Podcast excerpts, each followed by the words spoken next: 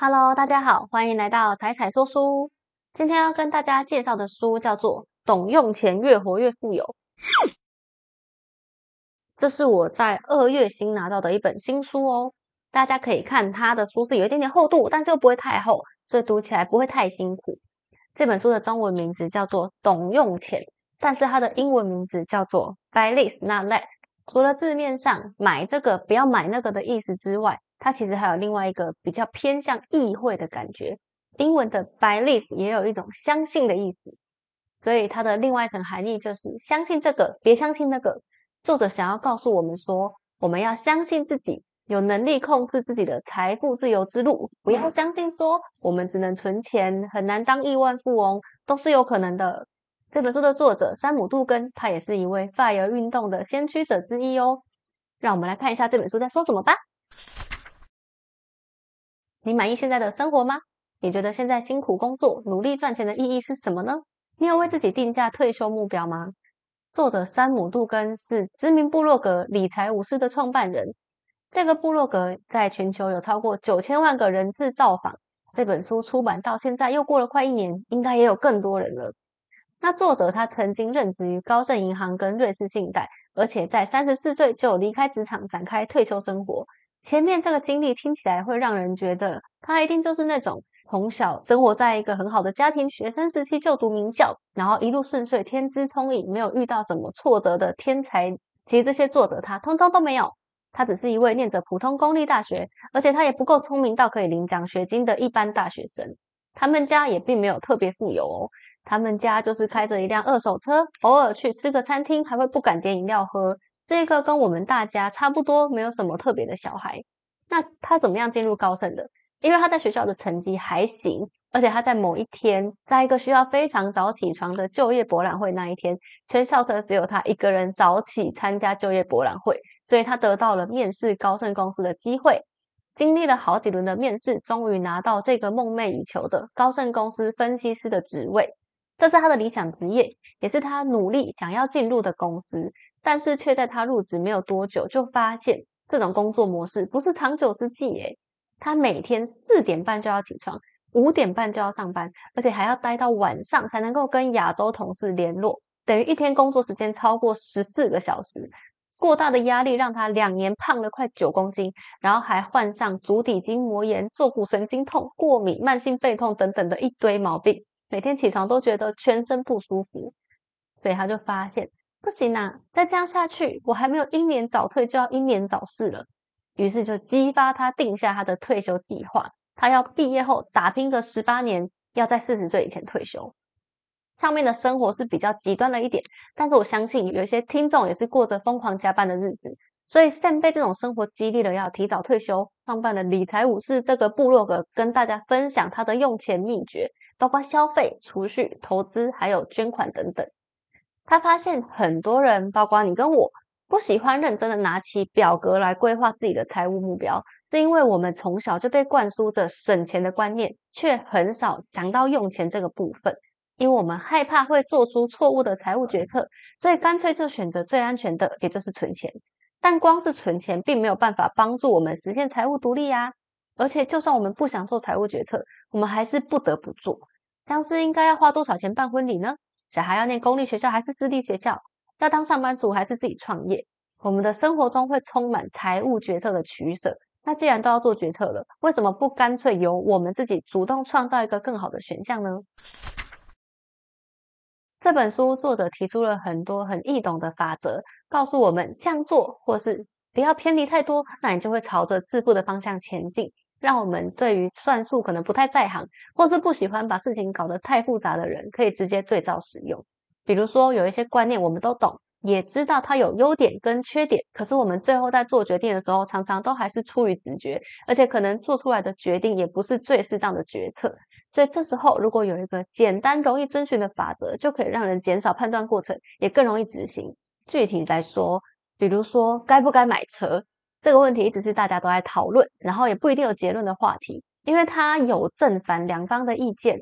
比如说，反对方可能会认为说，你买车要加上税金、保养费，而且你一买车子就折旧了，完全不划算，这笔钱还不如拿来投资。有一些人又会认为代步工具呀不可或缺，而且如果收入足够的话，为什么不买？诶，两方听起来都很有道理，也没有说哪一方是错的。可是对于收入足够的定义就很模棱两可，足够到底是怎么样叫足够？所以作者就给出一个建议：你的购车花费不应该超过你自己或家庭年收的十分之一。数字定出来，两边都满足到，好像就比较好执行了，对吧？而且他还说，如果在这个标准下，你要买几台都可以。只要你收入够高，你要买两台、三台，或者你要买超高级的车子都没有问题。当然，也许十分之一的金额比较低一点。如果有人收入的十分之一只能买得到破旧的二手车，但是为了行车安全，你可以斟酌自己加码到两成。但是作者想要给大家的概念是比例的概念。如果超过两成，这笔开销对于一般家庭支出就会造成负担，而且会拖慢你累积财富的速度。就像是上面的案例一样，他利用一个有逻辑又不会太强硬的方式，提供大家一个方向。不过虽然法则易懂，但却不一定容易执行哦，甚至会让人觉得未免也太严格了吧。可是接下来作者会很理性的跟你分析他这样计算的逻辑，再加上他喜欢做 Excel 表格，甚至举例他自己就是这么做的。比如说家庭年收的十分之一，假设一个家庭夫妇加起来总共年收入有两百万，那他就只能花二十万买车诶二十万买得起什么车？还是有啊，二十万还是可以买二手车啊。你可以买三到五年的二手车，然后开个十年，十年后等你们两个收入提高了，假设加起来有四五百万了，那你们就可以买四五十万的平价款新车，或是可以买二手车，也可能只要五十万也可以买到不错的。他就会觉得你不需要收入两百万，你却花一百万买车，这样的比例就过高了。你可以把多余的钱拿去做储蓄，加快财富累积的速度。所以我会觉得这本书就像一个人生的百科全书吧，它不只是跟我们分享金钱的选择，甚至是人生的选择，像是刚刚是不是要买车，或是说一些质押的策略，或是成家应该要考虑的事情，一直到房子应该要买哪里呀，钱要投资什么，作者都很细心的跟我们分享。毕竟人生所有的选择都是环环相扣的嘛，金钱本身不是目的，它只是帮助我们达到目的的手段。所以我们最后要考虑的事情是，想要用这些钱做什么，而这些议题就会都跟钱有关系。这本书总共分成四个段落，第一部分保持正确的致富心态，帮助我们建立个人财富目标，包括为什么要财务自由，怎么了解自己现在当下财务状况，还有要怎么样根据我们的年龄规划退休前的资产组合。第二部分别让钱闲着，进一步分享他设计的投资配置给大家。而且他还会根据三种不同风险等级的资产配置法，把财务发挥到最大。作者重叠介绍他本人最喜欢的房地产，怎么买房，房地产是什么，你应该要用什么策略。第三部分认真工作攒财富，就会提供有关质押的选择，还有副业的建议。而且作者也会分享他怎么样在离职前跟公司谈判，得到一笔丰厚的遣散费。他也用一样的方法，帮他老婆在离职前拿到了一笔遣散费。最后两个人都在三十四岁财务自由退休了。最后，在第四部分聚焦人生中最重要的事，分享除了理财之外的更多人生选择，还有在试算表外的生活又会怎么样影响到我们的财务自由梦想呢？因为内容实在太多了，每个章节都可以独立出来拍一支影片，所以我接下来会选出三个书中很重要的概念，是贯穿这本书的思考框架。那学会了作者的大原则，其他细节各位就可以再依据个人需求。很快的翻翻看，去了解看看你想要了解的部分。人生中有很多决定，我们常常都希望会有一条正确道路可以遵循，或是至少要看到确定会成功才敢行动。像我自己印象很深刻，第一个面对的选择就是高一升高二的时候要选类组的时候，我觉得非常的迷惘，因为一类组跟三类组都有利弊，然后我也都各有喜欢的科目。但是会觉得选了好像就会影响我一辈子的决定诶，所以那时候我就烦恼了好久，会希望有人可以告诉我怎么选才是对的。你未来会做什么，你就选这个就对了。但是没有办法，因为别人也不知道答案，没有人知道答案，我只能当下做出最适合的决定。选类组应该算是我人生中第一个遇到需要帮自己人生做抉择的时候了吧？当然现在回头看，这已经算是相对简单的选择了，而且选错了还能改。不过，我们长大后要面对的各式各样抉择，才是更真正的影响人生呐。而且，相对于选类组，至少知道我选择是依据什么。之后人生中的选择，有很多都是在没有掌握足够资讯的情况下，就必须要做选择。还是难道没有足够的资讯，我就可以不行动吗？当然不是这样啊！有时候是你可以选择不行动，有时候你还是得被逼着做选择啊。所以作者就提出了一个建立在几率思考下的七十三十哲学。七十三十哲学主张，没有什么事情是非黑即白的。我们不可能等到一件事情是一百趴零，我才去做选择，不可能。很多事情你永远都不会等到这一刻。所以，当我们判断某一件事情你做出最佳决策的几率高于七十 percent 的时候，就应该要勇敢做出这个决定。然后，同时你还要记得，也是有剩下的三十 percent 是你可能选了比较差的决定，那就要做好准备，而且还要随时汲取教训。这个应用不管是发生在生活或是投资都有可能哦。比如说。假设你今天同时面试两间公司，在你进去之前，你都不可能完全了解这两间公司的内部运作啊、文化、同事、公司流程适不适合你嘛？不太可能知道了才选，你也可能永远都问不出来。但是我们可以去问清楚我们的工作内容、公司目标、福利制度等等，然后根据你手上现有的线索，选出你觉得当下比较适合自己的那一边，七十 percent 适合自己的那一间公司。当然选了之后，还是有可能因为没有足够的资讯。有可能会影响剩下的三十 percent，可能进去你还是发现文化不适合，但至少这是你根据你手上的线索可以选出最好的决定。那七十三十法则也是用在投资上，像是投资策略好了，有的人会主张投资指数型 ETF 是最稳健的，但是它就比较不会有超越大盘的超凡表现，两百 percent、三百 percent 的绩效。主动选股呢，有可能会让我们的资产大赚，但也有可能波动很大，一下子就亏掉很多。所以两边有优点也有缺点，也不是哪一边百分之百最好或是最差。所以作者提出的七十三十法则就是，我们把八成以上的股票分配给指数型基金或 ETF，其他的两成可以分配给主动式基金或是个股。所以我们就可以享受两边的优点，然后把缺点降到比较低。所以七十三十法则不只是贯穿了这整本书的财务决策哦，同时也是作者提供给我们的思考框架。让我们对生活中大大小小的事情可以做出适当的决定。有时候我们会被迫在参考资讯太少的情况下做决定，不确定性就会比较高。所以我们会需要透过不断的训练来提升自己的预测能力。训练方式很简单，就是持续不断对生活周遭的所有事情做预测。很简单的事情也可以哦，像是家里对面挂着售的那个房子，你觉得它什么时候会卖出去？会卖多少钱？或是你新买的饲料会受到家里猫咪的欢迎吗？根据它以前喜欢吃的东西，你觉得这款受欢迎的几率是高还是低？困难的事情又更要练习了，像是元宇宙会是下一代的趋势吗？或是台湾的人口会不会负成长呢？什么时候会开始呢？当我们习惯透过几率思考的眼睛来看待这个世界，我们就会培养了几率思考的习惯，自然而然就会对身边的机会更加的敏感。同样的。对于有可能来的危险，我们也会比较早预测到，然后就有机会提前避开。当其他人还在用直觉做决定的时候，你的决策是建立在期望值之上。只要这件事情有更高的掌握度，我们也会更勇敢，觉得可以尝试，因为我们会更有把握。当然，就算是凭着七十 percent 的期望值做出来的决定，还是有三十 percent 的几率事情并没有如你预期的发展。这时候，我们只要回头检讨原因，然后汲取教训，再改进就好了。毕竟本来就不可能追求到一百 percent 的确定啊！就算你已经做出你现在最好的决定，还是会有一些不可预期的问题会发生，所以事情也不会一直照着预期发展。我们唯一能做的就是从错误中学习，并且随着时间精进自己的决策技巧。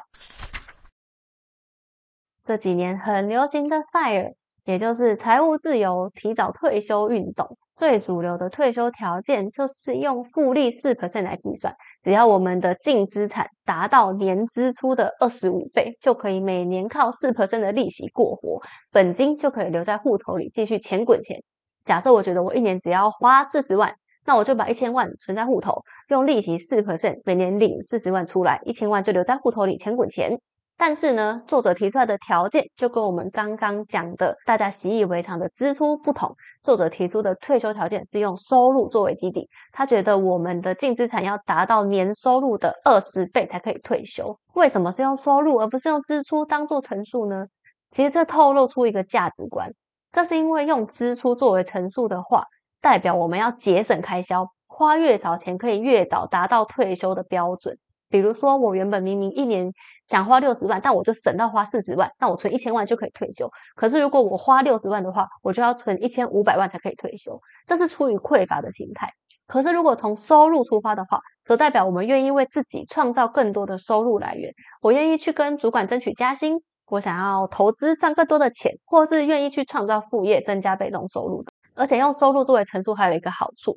因为我们的收入理论上会随着资历上升而增加，所以开销也会随之增加。可是如果你用支出作为标准，我们就会有点像蒙混过关的感觉，就是我们把开销缩小、缩小、缩小到一个很节约的省吃俭用的方式来蒙混过关，然后告诉自己我现在可以退休了。可是你记得你当初想要提早退休的目的吗？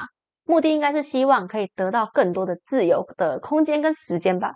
但如果我们年轻的时候透过拼命省钱来提早退休，结果你退休后你还是要维持一样的生活条件哦，所以你会不敢花钱。那你有空间跟时间要干嘛？你根本就没有钱可以花，所以这并不是这么理想的生活。我们应该要聚焦在如何提高自己的收入，来让自己过上向往的生活。所以很多人虽然梦想可以过上好日子，但却没有认真规划自己的财务自由计划。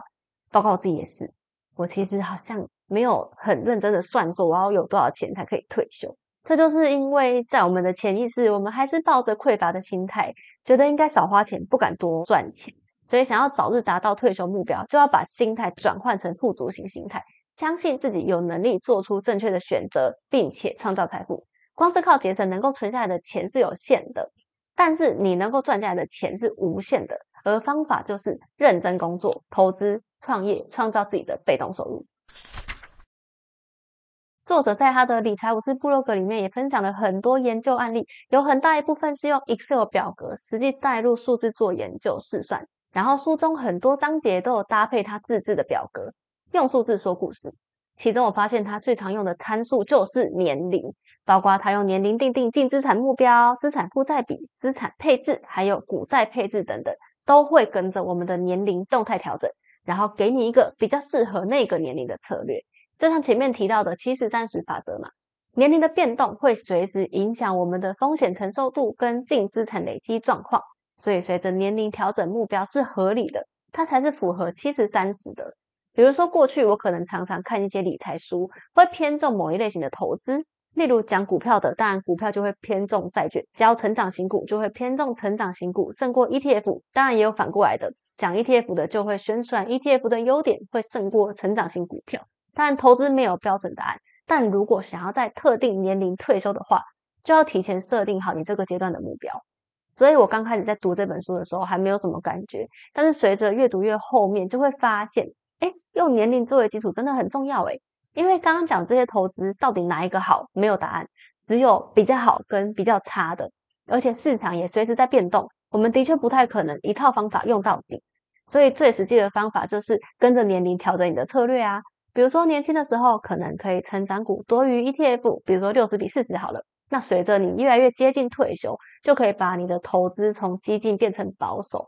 实物面也代表我们不可能拟定一套投资策略就一路用到退休，而是必须要随时停下脚步来检视你现在的策略是不是需要调整。比如说三十岁跟六十岁的资产负债比就不应该一样啊。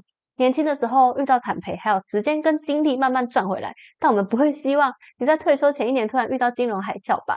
到时候就没有时间慢慢弥补损失了。所以到六十岁开始，就会需要把资产比提高，负债比减少。一样，在不同年龄跟人生阶段，都会面临不同的财务挑战。我们必须要随时准备好面对最好跟最差的情况，并且让行动配合目标，这样时间到的时候，自然就可以退休啦。讨论了整本书的退休目标，接下来想问大家一个问题：大家达成提早退休之后，想要做些什么呢？我们常常在辛苦工作、加班很痛苦的时候，就会想说：可恶，我要退休，整天躺在床上什么都不要做。我想要当一只猫，我想要跟他一样，整天吃喝玩乐、游山玩水，总之就是一辈子都不要再工作了。其实从此不再工作，应该不是大家想要早退休的原因吧？大家想的应该是。想要可以掌握自己的时间，做自己想做的事的这种工作模式吧。作者 Sam 就说，在他三十四岁正式离开职场的时候，他就决定要休息一年，到国外好好玩个痛快，放松放到底。结果才过六个月，他就觉得实在太空虚了，他迫不及待想要用他的时间来做一些更有意义的事情。不管是写文章还是去投资，他想要动动他的脑袋，只要手还能写，脑还会动，就不想要放弃工作。只是不再是身不由己的工作，而是你自己热爱的事情。其实工作是我们的成就感来源，也是让我们的生活更有意义的部分。而财务独立的优点就是你可以做你自己真正想做的事情。所以各位在规划自己的 FIRE 目标的时候，应该要把目标着重在前半段的财务独立。当财务独立之后，你要把钱跟时间花在哪里呢？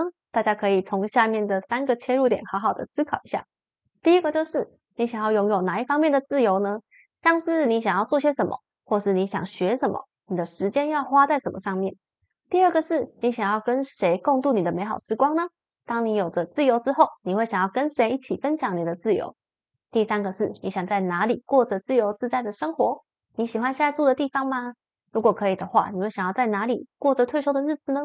金钱是退休的必需品，但是达到一定的金额之后，再多的钱也没办法带来更多的快乐了。只有不断的实现，才是保持退而不休的秘诀哦。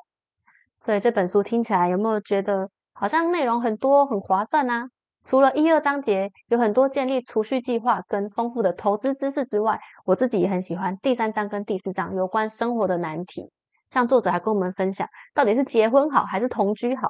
他也有说，到底要重返职场还是当奶爸比较好？这些都是外面一般房间的商业书比较少会谈到的东西。所以就觉得，哎，这本书这样还蛮难得的，而且可以听听看其他人的分享，也会觉得很有趣。这是作者的第一本书，就可以感觉到作者 Sam 他很迫不及待的 想要跟读者分享每一件他觉得很重要的事情，所以内容超丰富。我真的觉得他是佛心来着，他每个章节几乎外面市面上可能就是一本书了。比如说他有个章节在讲副业，外面很多书就是都是在讲副业嘛。或者是在讲房地产的，可能也可以单独出一本书了。所以我看完这本书，就有一种看完好几本书的感觉，很像喝了大补铁一样。那各位不管是想要学习金融理财的知识，还是想要听听生活职场的建议，都可以从这本书得到很好的建议哦。希望大家可以把握这个既漫长又短促的人生时光，好好把握每一天，做出最好的选择吧。谢谢各位听到这边，喜欢的话记得帮忙按赞、订阅、分享给你的好朋友。我们下次见喽，拜拜。隐藏嘞，干嘛躲在我后面？